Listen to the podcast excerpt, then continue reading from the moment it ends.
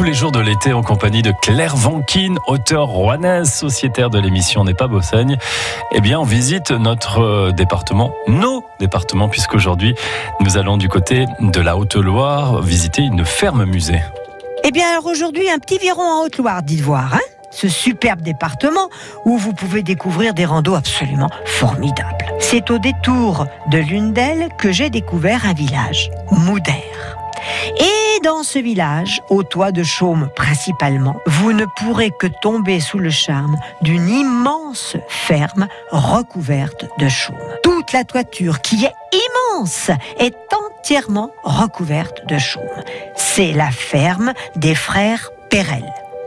Il faut absolument la visiter parce que c'est une ferme musée qui mérite le détour. On y découvre tous les vieux outils, leur manière de vivre.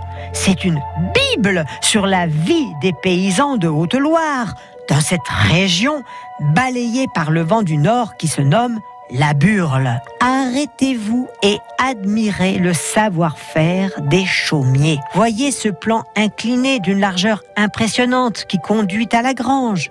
Preuve qu'il y avait une activité importante chez les frères Perel. L'étable est immense. On voit bien qu'il ne s'agissait pas d'une fermette tenue par de pauvres gens. Cette bâtisse exceptionnelle est bien entendu protégée en tant que patrimoine. Vous ne pouvez pas aller dans ce coin de Haute-Loire sans rendre une visite à la ferme des frères Perel. C'est incroyable de penser qu'il y a tout juste une cinquantaine d'années, des gens pouvaient vivre dans des conditions aussi moyenâgeuses. Et rien que pour ça, le visiteur en ressort ému. On est vraiment dans un très très beau pays hein, à Moudère. Euh, c'est euh, juste à côté de, de l'Aussonne, Saint-Front. On est en Haute-Loire, pratiquement frontière de l'Ardèche, à côté des Estables.